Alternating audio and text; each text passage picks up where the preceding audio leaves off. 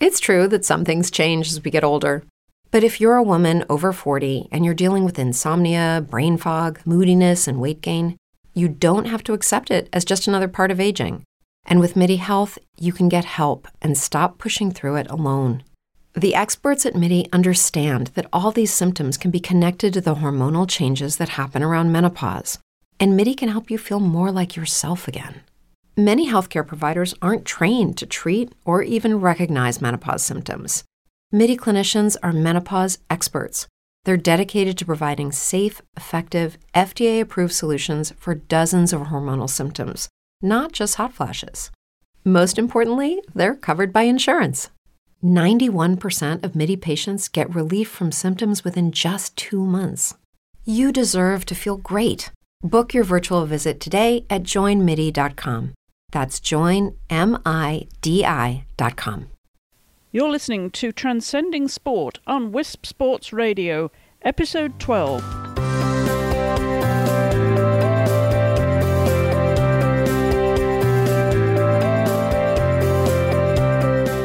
Transcending Sport hears stories from the women who have given back to the sport to help others in different ways, from organisations to campaigns, business, sports administration to charities and media initiatives.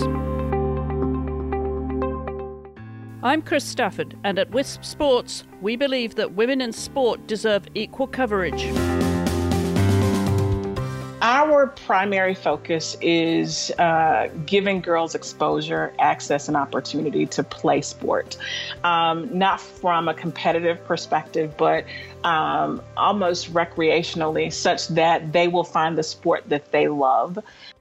Dr. Kimberly Clay, who is president and CEO of Play Like a Girl, a non profit organisation that is creating programs and events that will inspire middle school girls to get out and play. Their mission is to advance the health and empowerment of girls through the transformative power of sport and physical activity, and to leverage the collective power of women to deliver the early positive experiences that middle school girls need to develop a lifelong commitment to play. Statistics show that all too often girls drop out of sports at the age of 14 and so, by creating after school programs, the goal is to keep girls active in the hope that they'll remain physically engaged in activities throughout their life. As the organisation Play Like a Girl evolved, it became clear from research that something needed to be done about overweight and obesity in the female population, so they shifted their focus specifically to the 11 to 14 age group and we'll hear from Kim about the organisation's development, their progress so far, and plans for the future. Kim, welcome to the programme. Thank you. Thanks for having me. Super excited. Well, we're looking forward to hearing all about your organisation, Play Like a Girl. As the president and CEO, does that mean you were part of the founding team for this organisation, Kim? Yes, crazily I am.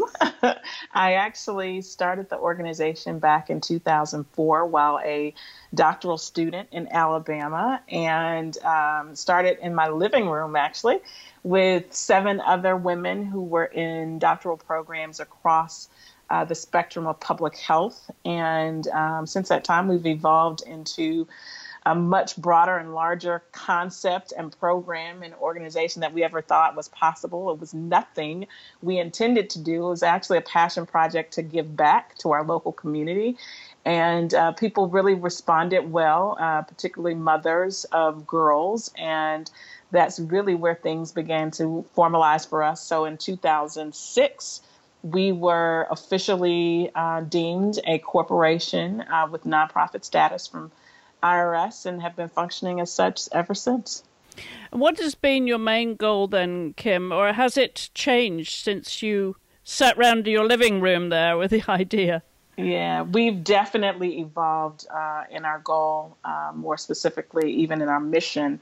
Uh, when we first started out back in 2004 uh, in Alabama, we were facing racial and ethnic and gender disparities in health and we wanted to really make a dent in cancer um, outcomes, in particular with women, breast and cervical cancer, because in the deep south, particularly the Alabama region of what's called the Black Belt, uh, women of color were disproportionately impacted with uh, new diagnoses of uh, breast and cervical cancer, but even more disproportionately impacted by um, the death rate, mortality rates associated with poor outcome from um, those diseases. And so that's where our work initially began. And so, over the course of several years, we began to recognize uh, the research that was really pointing us toward more cancer prevention and control work. Uh, and so, a lot of our messaging and our work was event focused at that time. We were doing live event activations to an average of you know 1300 to 1500 mothers and daughters in a single setting uh, several times throughout the year uh, at major uh, national awareness days uh, in particular october of course around breast cancer awareness month. And um, realized that as we were intensifying our work in prevention the thing that continued to show up over and over again, and at that time we weren't operating under the same name, uh, but this informed our rebranding uh, to Play Like a Girl, and that was that our audience was uh, continuing to grow as it related to overweight and obesity. And so we saw it as uh, really critical to our work to begin to intervene earlier, uh, shifting our focus on the daughters of those mothers we had in the audience, and to also really become strategic in our attention around doing something to combat the overweight and obesity issue with that population. And thus, uh, the change in our name and our focus. Um, and even since then, we've evolved into uh, having a much more clearer direction around how we want to use play and how play, more specific to sport, can be utilized not only for the health benefit, uh, but also some of the natural properties of leadership and confidence and teamwork that young women um, can you know glean from and take into other areas of their lives including life and career. So uh, our mission today is to ensure that girls uh, actually meet and reach their full potential. And we are, you know, using sport and physical activity as a conduit to do that. And that includes health, but it also includes other areas of life uh, with particular focus on uh, changing the statistic that by age 14, girls are dropping out of sport at 1.5 to 2 uh, times the rate of boys, uh, and that their confidence is also plummeting. So we have critical work to do, and uh, those beginning days back in the early 2000s really helped to inform uh, the type of work that we're doing now. And which age group are you primarily targeting, Kim? And part two of that question is where are you getting your best responses to this movement? Yeah, we um, shifted our focus uh, to more strategically focus on uh, girls in the 9 to 13 age range. Uh, back in, I think, 2014, when the Nike Design to Move report was released, subsequent to that was the Aspen Institute's Project Play report. And then uh, Ernst Young and ESPNW released a report uh, looking at the role of sport uh, and its long term impact on women uh, in the C suite. And so, uh, what the many other reports had also shown was again that statistic that we're losing girls as it relates to sport, but also physical activity, so active play. Uh, before age 14. And so we recognize that if at that critical age of 14, most girls are going into their ninth grade year, some girls ending their ninth grade, going into 10th grade, that we've got to get them early. So our focus began to shift on the younger age group of middle school girls uh, between that age of 9 to 13 for that primary uh, purpose uh, to introduce and deliver early positive experiences in sport and physical activity for these girls who otherwise wouldn't have access to sport, uh, and then to also uh, help to reintegrate everyday play into everyday life. You know, going back to double dutch and hula hoop and some of those types of things uh, through some programs that we introduced. Um, our two primary programs are our after school program, uh, Play Like a Girl Clubs, where we rely and partner with, um, rely on and partner with volunteer coaches who happen to be moms, PE teachers, uh, individuals from P- PTAs and PTOs in communities and schools who partner with us to start and lead and coach girls in a sport of their choice. Uh, so we've got Abby, who is an avid volleyball player and yoga instructor, who will lead a club uh, specifically in her sport, uh, volleyball, also introducing the girls to yoga in the after school setting. Uh, others may be, you know, specialty, their specialty or love may be for running or soccer or any of the other sports um, that have low cost equipment requirements and those types of things because we want to limit the barriers to girls to pl- girls continuing to play into their high school years. Our biggest focus right now is getting girls in and keeping them in the game, uh, whether that be uh, them going on to pursue sport professionally uh, throughout high school, college, and then uh, into the professional sector, or for them to just remain active uh, and including sport as part of their uh, active living regimen over the course of the lifespan. Because what we recognize out of the ESPN and EY work is that 94% of women in the C suite, meaning the leading business minds of our world, are women who participated in sport at some point in their lives. And 52% of those women actually participated in sport through the college level. And so we recognize that uh, it's important for girls to be active for the physical and health piece, but also there are some other uh, natural benefits, as I talked about earlier, around confidence and teamwork and leadership skills that girls are able, able to take from sport and then apply those skills in their lives. Uh, our second primary program has been uh, what we've called our pop up play days. It's where we partner with community organizations and schools where there are no Play Like a Girl clubs uh, to go in and introduce uh, the concept of our work to communities, schools, parents, and, and the girls, of course, uh, where we literally uh, provide for them a day of old fashioned field day play um, and we're super excited this year to be expanding it to include uh, a corporate version of that. So we'll be offering an adult field day uh, in Nashville this year as well.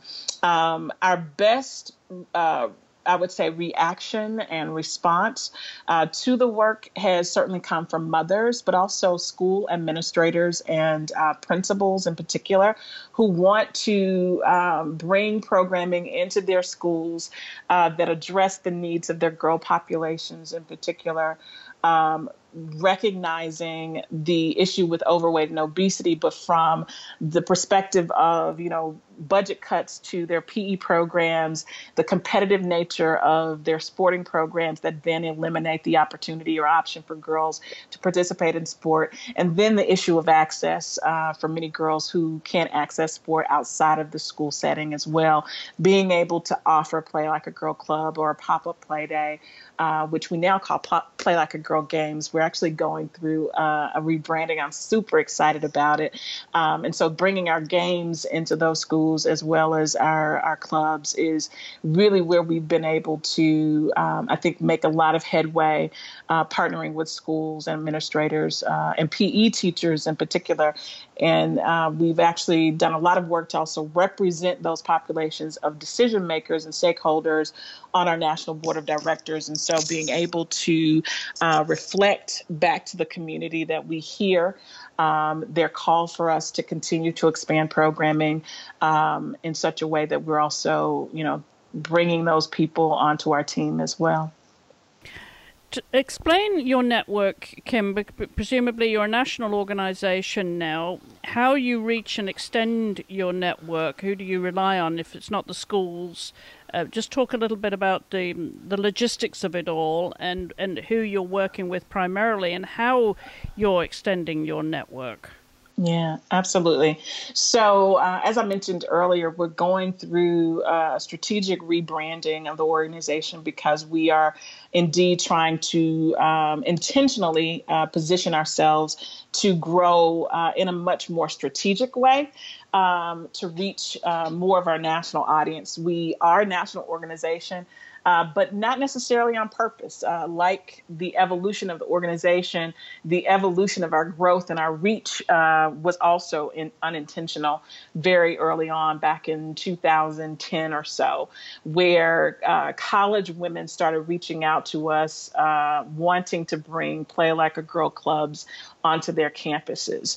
Um, and so it was that structure that allowed us to then start to erect Play Like a Girl clubs in states across the U.S., including uh, program even in um, in Canada, um, particularly specifically at uh, Queen's University and our largest chapter in the U.S. being at Fairfield University in Connecticut. So, with those programs, college students basically visit our website. They go through a process of completing an application to start uh, a chapter on their campus. Uh, they then position themselves within their university, get the approvals um, necessary either through their student life office or their student government association to start a new student organization, just like you would a sorority or an intramural sports team or something like that. Uh, once they're approved, uh, have complied with our requirements as it relates to how much they engage with girls, uh, the structure of their organization by charter and bylaws. We then deem them a fully approved uh, collegiate chapter of our Play Like a Girl clubs. They then convene their members around physical activity and sport um, in a club format on a regular basis throughout their uh, academic semester or year, or you know some programs on quarters. And then they also together go into boys and girls clubs, community centers as well as middle schools uh, in close proximity to their campus to deliver uh, the Play Like a Girl Club program uh, as well as the pop up play days or the games uh, in those settings. Um, one of the things that we're doing as a part of this strategic rebranding is also our 2022 strategic planning, where again, adding the intentionality, we're starting to look at you know where we're getting most or more of our requests for expansion uh, and st- starting to study those markets to understand the markets the needs in those markets how we can reach uh, through school partnerships in particular that's always our first uh, focus school partnerships at the middle school level uh, to be able to go into those communities that are asking us to bring programs. Uh, it's the same process where typically it's either a school administrator, a school teacher, mostly PE teachers or athletic coaches, uh, and then PTO, PTA, and parents uh, who reach out to us through our website, complete the application to start a club or to lead a club, and uh, we then go through a process of back and forth, you know, determining what the sport will be uh, if the location is a perfect fit for us. Uh, and in doing this, we are also uh, actually in the process of developing for the first time ever our own copyrighted curriculum. We have been for several years funded by the Women's Sports Foundation out of New York and have used their Go Girl Go curriculum and absolutely love it. Have learned a lot of things um, with it, uh, but I know that they are actively revising and updating their curriculum. And so we saw it as an opportunity for us to take what we've learned through survey. Uh, and focus groups with our own girls to um, create a curriculum that is uniquely play like a girl. And so we're super excited about that, and we'll have some new marketing strategies around, you know, how we expand more intentionally into new markets in the next two to three years, uh, introducing new programming as well as uh, using our new curriculum. I'm interested in the cultural engagement that you've had, if there's been any particular sectors that have engaged more than others, and, and what kind of retention you've had beyond school to keep these girls from falling out at the age of 14. Yeah. So our primary focus is uh, giving girls exposure, access, and opportunity to play sport, um, not from a competitive perspective, but um, almost recreationally, such that they will find the sport that they love. Uh, and hopefully continue in that sport, either, you know, pursuing sport throughout high school into college uh, and the like, or that they will continue to be active in some area of their lives, either through an intramural sport, a club or recreation sport, or uh, will just you know adopt a physically active lifestyle to continue. Um, when we look at our demographic across the U.S. and Canada, um, it's often interesting because we get the question, you know, are we targeting the inner city girl because uh, it is, you know, quite likely that those girls are the ones who are in greatest need. And yes, we serve that population of girls, but believe it or not, we have a very wide variety and um, of girls that we serve. When we look at our demographics, we're probably serving right at about 80% Caucasian girls. Um, and we've been able to reach that population through Title I schools, uh, in, in, particular partnership through communities in schools, which is uh, a national kind of collaborative uh, school enhancement, academic enhancement program that partners with schools and takes programming into the school to help enhance the academic uh, pursuits of children as well as the you know other lifestyle and social skills uh, types of needs that kids uh, in Title schools might uh, need. So um, 80% Caucasian girls. Um, we then have about a 5% to 10% group of uh, Hispanic girls because we have had a lot of our programming uh, in Texas uh, prior to Nashville. We were headquartered in Texas for several years. Uh, so we saw a huge gr- growth uh, in our Hispanic population there. Uh, and then I would say third would be our African American population. We were able to grow our African American population with funding from Women's Sports Foundation, their Sports for All or Sports for Life program, uh, which squarely focused on uh, being able to engage girls uh, from African and Hispanic um, descent to um, sport and engaging them in opportunities around physical activity as well. So we saw our greatest growth in that population in the last, uh, I would say, three to five years as we've continued to expand uh, our footprint. And you have events, as you mentioned earlier, and we'd like to hear about the upcoming event in, in, February, and that that is a National Girls and Women in Sports Day. So tell us about that. Yes, absolutely. So every year uh, across the nation, uh, organizations and groups and athletic teams uh, at every level uh, takes a moment to reflect and pay tribute to uh, women in sport and the accomplishments and achievements, uh, the many of them uh, that women athletes, coaches, and executives in the industry um, have led on behalf of women. Uh, and so we also participate as a part of that. We are this year returning for our third annual Play Like a Girl Summit, and we're super, super excited. Uh, this year, we've expanded to two days over the course of a weekend, February 16th and 17th, here in Nashville. Uh, we've partnered with uh, Belmont University Women's Athletics, as well as uh, the Women's Sport Film Festival out of LA and we're bringing um, to our stage um, two remarkable female athletes um, AJ Andrews, the first woman to ever receive the Rawlings um, Golden Glove Award, uh, who also last year graced the pages of the ESPN magazine's Body Issue. Uh, she'll be talking about body image and confidence and what role that it's played in her um, her career as a young professional softball outfielder. And then we'll also have Chamique Holdsclaw, whose um, life story will be told on the screen uh, through a private screening of her film, uh, Mind Games The Unquiet Journey of Chamique Holdsclaw. Um, her story is that she actually played right here in Tennessee as a Tennessee volunteer under, you know, the uh, renowned uh, Pat Summitt uh, went on to become a WNBA champion, legend in, in, in fact, um, and went on to the Olympics, but actually struggled with mental illness, particularly um, bipolar disorder and uh, clinical depression, which ultimately cost her her career. And uh, she has since used it as a rally call, uh, an opportunity to uh, educate, uh, and at the same time call to action women and girls uh, around self care and mental health.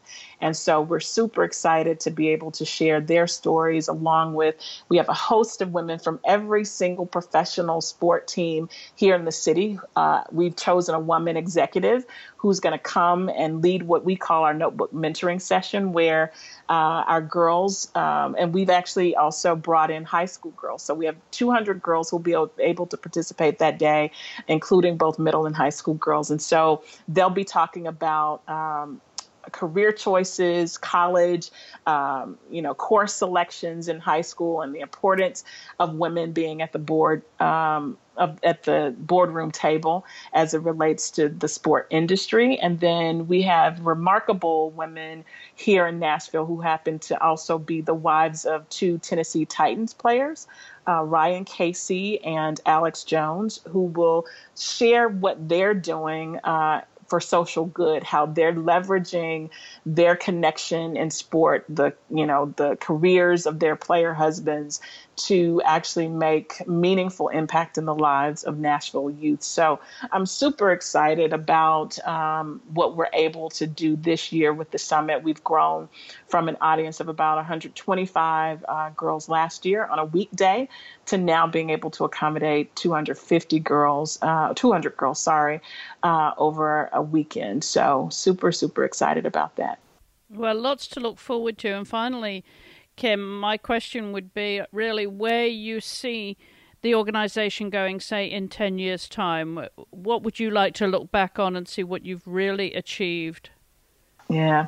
So for us uh, right now, we're doing something I think that's groundbreaking, game changing, and that is that we are introducing science, technology, engineering, and mathematics in sport uh, as a part of our after school Play Like a Girl Clubs program. I am super excited about being able to bridge sport um, with those academic uh, pursuits that we talked about a little bit earlier, where we're able to show girls how sport can open and create opportunity for them beyond the field. Um, and so we are so excited. Uh, I was just on a call yesterday with ESPNW and Gatorade, who's leading the way in this work uh, to really be able to respond to the reasons why girls are dropping out of sport. And what Gatorade is reporting in a recent study that they've conducted with Refinery 29 is that uh, girls are pessimistic about uh, their future in sport, whether they will, you know, have the ability to go pro in sport. Uh, in addition to that, girls also begin to shift their focus to be more academically driven at about that age of 14. And so, if we want to keep girls physically active, if we want to keep them participating in sport, keeping them in the game, then we've got to figure out a way to address that issue of pessimism, that issue of not quite um, having the interest uh, as one would earlier uh, on the non academic side of sport and being able to bridge the gap. And so we're going to be doing that through STEM in sport and showing girls uh, opportunities for career.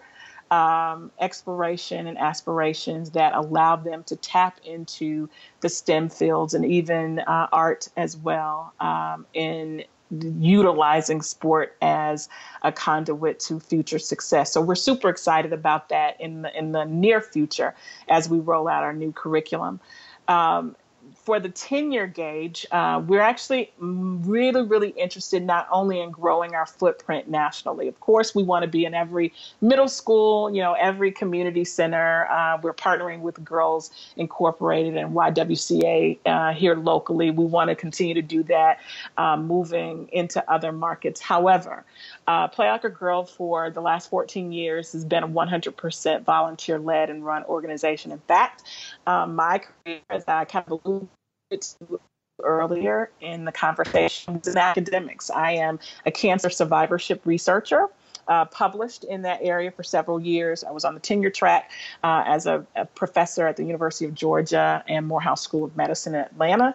And uh, eight years ago, left my career because I felt led uh, to this calling to do this work, having grown up in rural Mississippi where post Title IX sport was not an opp- opportunity or option for me uh, to do the work full time. And so I've done it now eight years without compensation or benefits. And uh, we recognize that in doing the work over the last 14 years, we've had wonderful volunteers, but it's time for us to shift to a paid professional staff.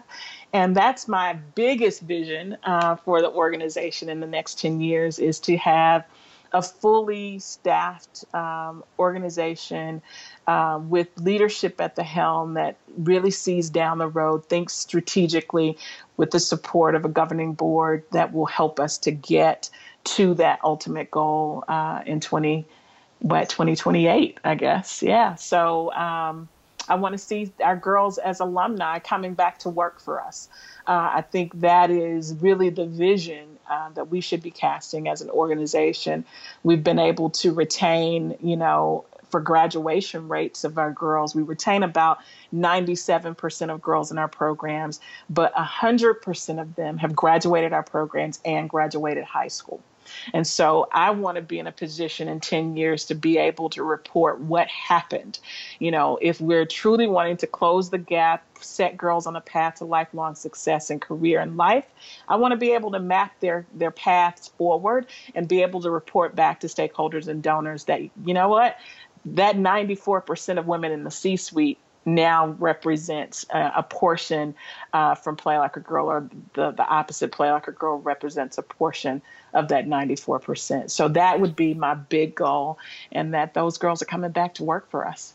We love that. It's fabulous work that you're doing, Kim, and we applaud you here. This really speaks to our mission as well to keep girls in sport for all the benefits and all the reasons that we know so well. Thank you. And finally, how can people find you and follow you on social media, Kim?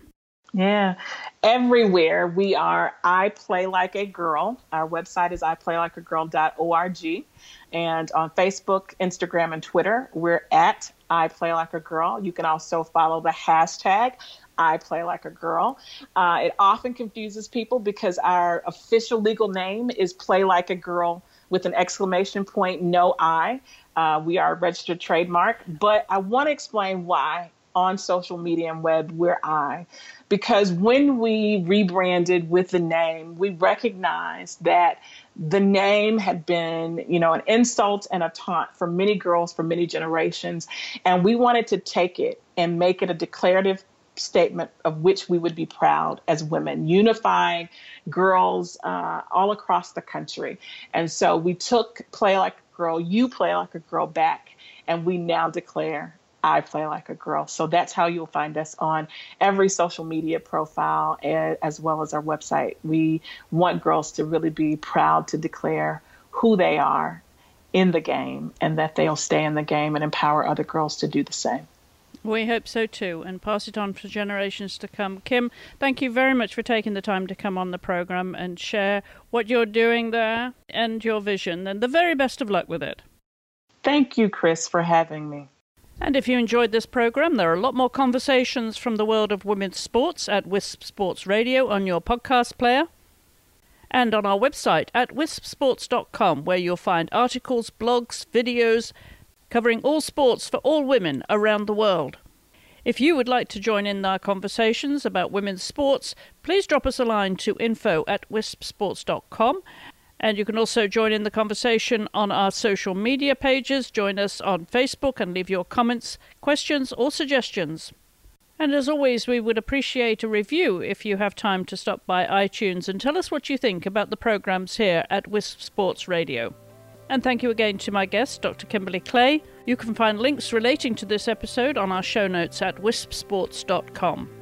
We know you have a lot of choices when it comes to podcasts, so thank you for listening and supporting Wisp Sports Radio and Women in Sport.